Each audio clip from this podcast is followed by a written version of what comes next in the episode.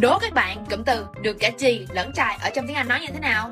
Cấm có dùng Google dịch nhé, bởi vì kết quả nó ở đây nè. Cực kỳ nhảm nhí luôn. Vậy thì cụm từ đúng phải là icing on the cake. Mình sẽ có câu ví dụ sau đây. Jisoo of Blackpink releases a new video today, and the teacher also lets me absent, so it is icing on the cake. Shortcast Club